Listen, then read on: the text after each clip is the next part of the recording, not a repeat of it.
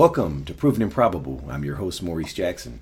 Joining us for a conversation is Anthony Milewski, the chairman, CEO, and director for Cobalt 27, which is a leading electric metals investment vehicle that offers exposure to metals integral to key technologies of the electric vehicle and battery energy storage markets.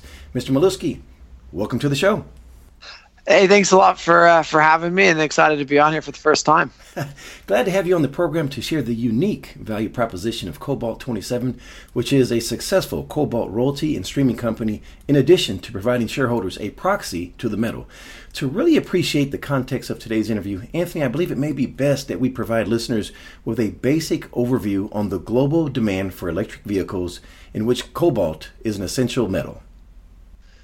Yeah, so you know, I think you have to kind of take a, a, step back and, and look at what I consider to be two of the most important industries on earth, which are now sitting at the precipice of, of one of the biggest disruptions they've seen, you know, potentially in the last hundred years, and that is namely the energy industry and the automobile industry. You know, 60% today of crude is actually used in automobiles, and in the uh, automobile industry, not only are you talking about a shift away from ICE vehicles, internal combustion engine vehicles, to electric, but you're also talking about structural changes in ownership with uh, ride hailing services, uh, autonomous vehicles, and a bunch of changes. And so uh, these changes are dramatic and impacting a whole host of companies across a lot of different parts of our societies globally. And at the heart of that change is the electric vehicle. And the reason for that is that the electric vehicle has the sensors and the technology on it to put forward the platform for the next generation of changes inside of the automobile industry, namely that autonomous driving and, and some of the other safety features that are being rolled out. So, to kind of put forward uh, or to put in perspective that change, you know, I like to kind of think about where we've come from. And a few short years ago, uh, EV sales were effectively zero. I mean, literally, you know, they were just this novelty item that that that you kind of um, uh, probably couldn't even ride in one if you wanted to. Uh, when we IPO'd, you know, about two years ago, uh, we kind of talked about seven percent penetration in 2025, and and even then we got pushed back. You know, now analysts are predicting in 2025 as high as 20 to 30 percent penetration. I think uh, Canaccord actually is even higher than that in 2030. And so you're seeing a dramatic increase in the rates of adoptions that analysts are, are looking at. And, and then to kind of help put the numbers specifically to dates, you know, 10% uh, of car sales in November in California were electric vehicles. That's one zero, 10%. Uh, similar numbers in Canada. Now, that was driven in part by Model 3 deliveries, but the point is the acceleration of adoption of these things has really happened in the last 18 months, and we're seeing uh, the automobile companies now really heavily push these uh, these vehicles not only for the environmental aspects of it, namely cleaner air in large urban environments, but also because of the future of automobiles and the future of the automobile industry around autonomous driving and around automation. You know, this all bodes well for cobalt demand. Sticking with demand, cobalt is an essential metal in the manufacturing of batteries. What has Cobalt 27 excited about the battery demand? Well, each one of these cars actually has a battery. So remember today, the cobalt market is you know anywhere from 105 to 130,000 metric tons um, of metal equivalent, and half of that demand today is actually batteries. Uh, but but your iPhone, right? That that would be an example of a battery that has cobalt in it. Your laptop computer, your iPad, um, just about any device that you plug into the wall and recharge it with a cord and then walk away has cobalt in it. So that demand already exists. But the demand that has us excited is really the demand from the electric vehicle. So if I just told you the market for cobalt today is about 135,000 metric tons, let's just assume, you know, at at 20% penetration, you're going to need something like 250 to 300,000 metric tons of cobalt just for electric vehicles. So what what you see is as the adoption happens, the the actual use of cobalt uh, grows exponentially, and and we're seeing that happen, you know, as we speak now with adoption rates and sales of these vehicles. You know, in the U.S., investors are aware of Tesla's Gigafactory, but Tesla isn't alone. How many megafactories are in construction? Well, look, that, that number is interesting because it's changing all the time. You know, in 2017, I think that number was 17. Um, you know, a few months ago, it was 70, and, and, even a few more gigafactories have been announced in the last few weeks. So that, that number is over 70 now. And even as recently as um, this month, you know, Tesla announced the construction of a, of a factory in China, a gigafactory. Uh, but all of these automobile makers, battery makers, cathode makers uh, have these factories slated to be built globally. You know, one of the things about these batteries is uh, the producers of them aren't particularly keen to be shipping them long distances, and so you know, unlike an automobile, which you know is kind of highly consolidated in where it's manufactured, what you're actually seeing is a lot of different gigafactories being built globally around the world uh, at a very quick pace. I mean, the pace is is almost monthly. There's more uh, gigafactories announced. To truly appreciate the demand for cobalt in the 70 plants that are under construction, how is that number juxtaposed to the mega factories that were in construction just in 2017? Well, look, in 2017, there were roughly, uh, I believe, about 17, and today I think the number is, is 72, I think is the number that Benchmark publishes. So, you know, that's a dramatic increase in, you know, in less than two years. Um, and, and we anticipate that that's going to continue, right? You, you, know, right now analysts are talking about, you know, 10, 15, 20% penetration. But, you know, what happens when 80% of all cars are electric? And so, you know, we anticipate that going forward – that story will just continue to accelerate over time as adoption increases. Let's move on to supply and see how these factories will meet production. There are some concerning challenges on the supply side of cobalt, which really makes the value proposition exciting for Cobalt 27. Where and how is supply currently being satisfied? So it's interesting. Uh, the geology of the world is such that over 70% of cobalt comes from the Congo. And by the way, it doesn't come from the Congo, it comes from one little tiny area in the Congo. You know, if you think about OPEC at its at its peak, it didn't control 70% of the world's oil. And so, you know, one of the problems with cobalt is simply concentration risk. It comes from the Congo where there are alleged human rights violations associated with mining it, and, and it's tough. So I think that's kind of part of the story. And the balance of the story is that it comes from nickel outside of the Congo. So in the Congo, it's copper in the rest of the world that comes from nickel uh, in Canada and Australia in particular, but also places like Russia and Cuba. And those nickel projects, um, not all of them, but many of them are nickel laterite projects with enormous capexes that, that have overrun. And so, you know, it's not as if, uh, you know, outside of the Congo you can simply just go and dig up cobalt. Now, in the Congo, it's slightly different. Uh, one of the one of the things that we've seen is the ability to have artisanal cobalt. And so, you know, the price of cobalt ran up to $44 and has now since eased off. And it's eased off in large part because of artisanal mining. And artisanal mining uh, can mean different things to different people. It, it, typically means that an individual is showing up and, and shoveling cobalt. That that actually, in some cases, is actually legal in Congo. It's not that's not illegal per se, although most of the time highly environmentally damaging. However, what the problem is in the Congo is that, or the allegations are, is that uh, often child labor is used for that artisanal Congo. And so you have concentration risk, and then you really have supply chain risk. And you really have a need now uh, from the automakers and the consumers and the battery makers to kind of secure the supply chain and really be able to communicate to the consumers of the automobiles that when they buy that car, uh, that the cobalt was ethically sourced and produced. Sir, you referenced that 70% of cobalt comes from the DRC. From an offtake standpoint, how can manufacturers confidently rely on the DRC to meet their production needs? I think it's a it's a real challenge. So, you know, obviously there are companies like Glencore who um, are you know perfectly capable counterparties for the battery makers and cathode makers.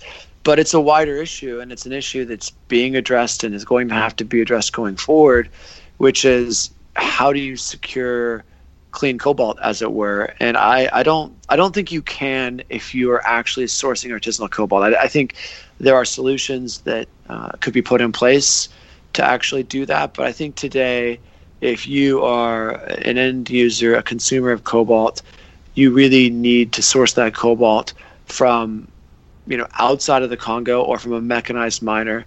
Uh, whereas if you're getting it from artisanal mining, there's a great Wall Street Journal article about this kind of last year, um, third or fourth quarter.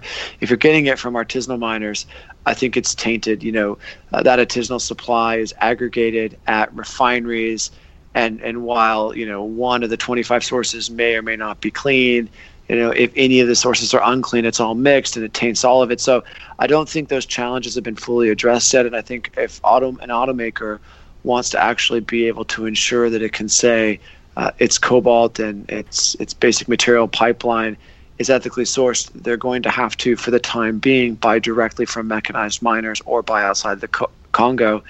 Going forward, uh, you know, they're going to have to consider whether or not they're prepared to invest directly into mining companies or uh, create um, pretty different environments around the artisanal mining in the cobalt, uh, actually in the Congo. You alluded to it, but just for confirmation, does Cobalt 27 have any offtake and or holdings in the DRC? No, we um, you know we absolutely do not invest in the Congo. We don't buy cobalt out of the Congo. We don't have streams or royalties in the Congo.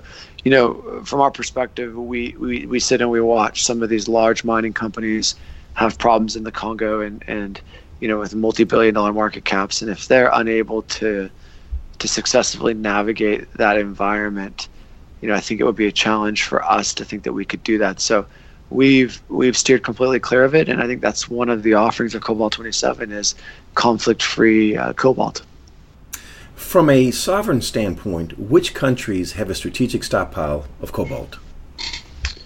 Uh, historically speaking, the U.S. and China did, um, but you know, the U.S. government sold down their stockpile the last decade, and uh, today, really, China has the key sovereign stockpile, and they don't, you know, there are different numbers about how large that is. Um, I, I think it's a pretty material stockpile, but it's not used for batteries. You know, cobalt is critical in the aerospace industry, and so the cobalt that the Chinese government has stockpiled is likely earmarked for you know jet engines and missiles and that that type of thing as opposed to batteries. Now, from a manufacturing standpoint, which automakers have a stockpile of cobalt? Uh, I'm not aware of any. Uh, you know, I um, I suspect there could be, but I don't think publicly there are any. Now, cobalt is a byproduct primarily of nickel and copper mining. So, how does the spot price of nickel and copper affect cobalt? Well, uh, over time, you know, nickel and cobalt have actually been fairly correlated. If you look, although that's not been the case certainly in uh, 2019, as nickel is up, you know, 20 something percent, and, and cobalt is down. But I think the key correlation is that over time, in order to get increased cobalt production, you're going to need to see higher nickel prices and probably copper prices. What is the current spot price of cobalt, and how is that in relation to the historic prices? Yeah, so today cobalt is in the mid teens. Um, there are different types of cobalt. There's a metal, even within metal, there's a high grade and a low grade, and there's um, a hydroxide. And so there's a bunch of different products, but I would say it's in the mid teens. And, um, you know, it's actually right now, it's cheap, you know, at, like on the inflation adjusted 20 year average, you know, cobalt price is closer to 22 bucks. So cobalt's actually looking like a pretty strong buy as a metal at the moment. For our audience members, we now see the value proposition we have before us in Cobalt. Let's discuss the value proposition we have in Cobalt 27 and how you may profit. Mr. Milewski, please introduce us to Cobalt 27. Sure. Cobalt 27 is really a proxy for the adoption of the electric vehicle. You know, I, I don't know who the ultimate winner is going to be among the automobile companies, if it's Tesla, if it's Ford, if it's Beijing Auto maybe you should own a chip maker, NVIDIA. You know, I don't really know. But what I do know is if there is a winner, then basic materials will be winners. And among those basic materials, we think cobalt will be particularly positioned to be a winner. Cobalt 27 gives investors access to those price movements in the cobalt spot price in three primary ways. The first way is just we have uh, a 2,900 metric ton stockpile of cobalt sitting in LME bonded warehouses. Uh, the second is a basket of royalties on nickel cobalt projects globally, uh, large scale projects uh, that give the investor optionality. And then third, you know, we have a stream on Voisey's Bay in Canada um, on their nickel cobalt mine. And we're also in the process of completing a, a recent transaction on um, Highland Pacific to own a, a joint venture interest in uh, the Ramu nickel mine. And so, you know, we're not miners, nor are we going to be. You're not subject to capex in the same way that you are with uh, a mining company. And instead, you know, what we try to give investors is really the maximum torque to that adoption and price move, uh, you know, in the coming, you know, months, days, years, as the adoption of the electric vehicle rolls out. Now, were you able to procure your cobalt previously through streaming deals, or how was that accomplished? So the streams and, and royalties are all financially settled, um, such that there's cash flow in the business uh, when those particular royalties are producing. Uh, whereas with the physical, that was actually stationary and is stationary, so that was a purchase.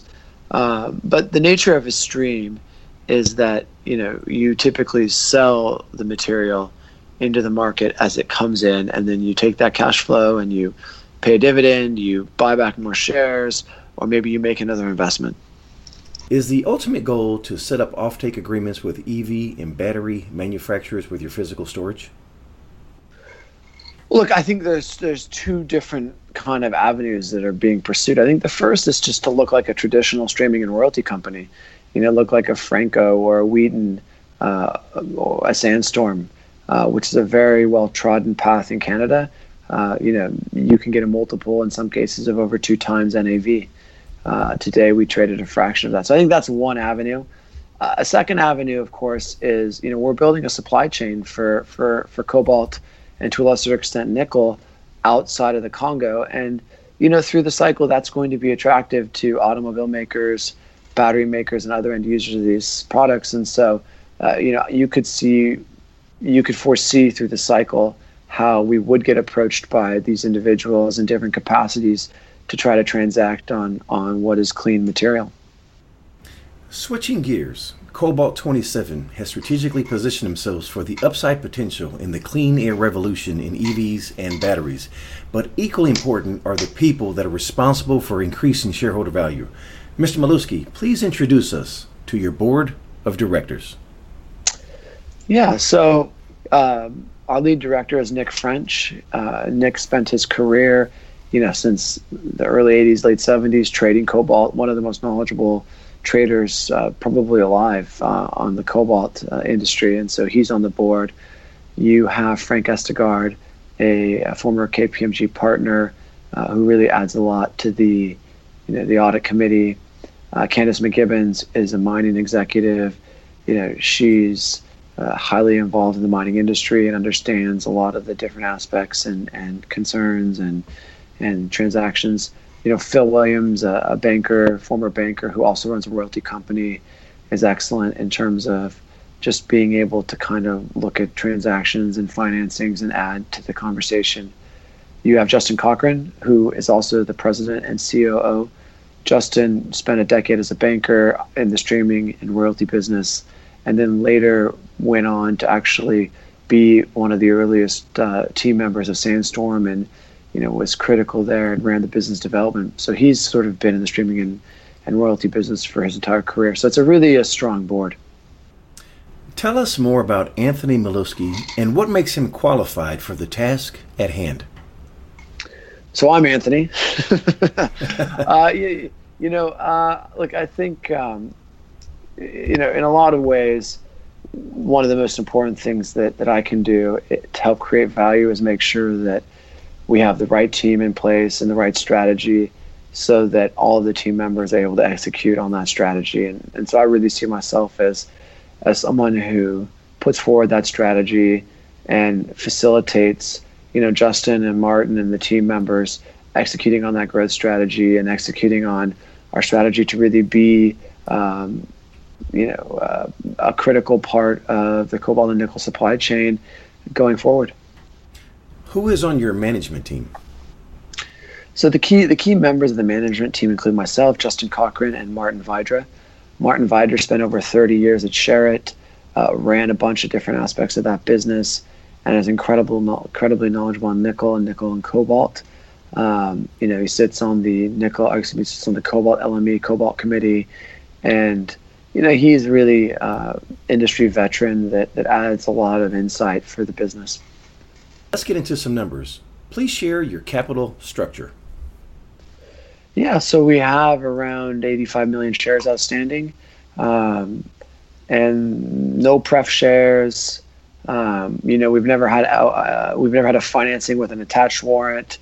Um, obviously, there's some some options outstanding to the management team as well, and then we have a revolver in place for 200 million dollars USD, but we've not drawn any of it. So it's a pretty simple cap structure, and and that's intentional. You know, we try to keep it straightforward and simple. How much cash and cash equivalents do you have? I think approximately fifty million dollars. And I'm assuming debt do you have? Uh, we have none. Who are your major shareholders, and what is their level of commitment? Well, I I, um, I couldn't speak to the level of commitment, except that our shareholders have all been extremely supportive over the over the last couple of years in financings. Um, one of them is Pala Investments. Another one is CI Harbour, BlackRock. Um, I think Fidelity. You know, we have Neuberger Berman on the register. Uh, we have a pretty uh, wide range of institutional investors who have been very supportive over the last um, over the last kind of year and a half, two years since since the IPO. Sir, are you a shareholder? And if so, how many shares do you own? And when was the last time you purchased? Yeah, I think I own around 400,000 shares, and I, I purchased uh, shares as recently uh, as maybe, uh, I believe it was January or February. So, uh, you know, big believer in, in the company and um, and also in, in buying shares myself when, when the share price is uh, priced as it is today. Multi layered question What is the next unanswered question for Cobalt 27? When can we expect a response, and what determines success? I think the next, the you know, the next big moment for us is closing the Highland Pacific transaction. Um, you know, that's anticipated later this spring. Uh, I think that will be a catalyst. That closing, you know, it'll show that uh, we were able to transact. You know, it'll also bring in a substantial asset, a producing nickel cobalt asset. So I, I think uh, that's definitely the next big catalyst. That's you know a few months away and um, that's heavily driven by like regulatory matters in terms of um, court dates and voting and that sort of stuff.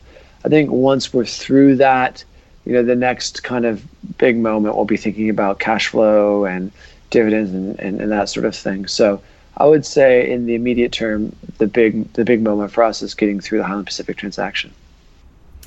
Mr. Milewski, last question. What did I forget to ask? Uh, you know, I think you covered it. You did a great job covering it. So I really appreciate your time and having me on the show. Anthony, if investors want to get more information about Cobalt 27, please share the website address. It's, it's uh, pretty easy. It's cobalt27.com.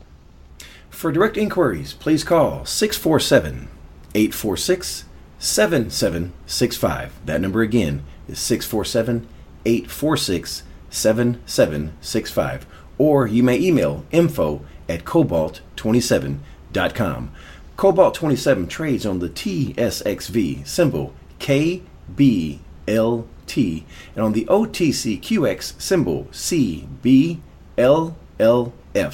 Last but not least, please visit provenandprobable.com for mining insights and bullion sales. You may reach us at contact at provenandprobable.com. Anthony Milewski of Cobalt 27 Thank you for joining us today on Proven and Probable. Thank you for joining us today on Proven and Probable. Remember to like and subscribe for more conversations with the most respected names in the natural resource space. Check out our website at www.provenandprobable.com. The information presented on Proven and Probable is provided for educational and informational purposes only, without any express or implied warranty of any kind, including warranties of accuracy, completeness, or fitness for any particular purpose. The information is not intended to be and does not constitute financial, investment, or trading advice or any other advice. You should not make any financial, investment, or trading decision based on any of the information presented without first undertaking independent due diligence and consultation with a professional broker or competent financial advisor.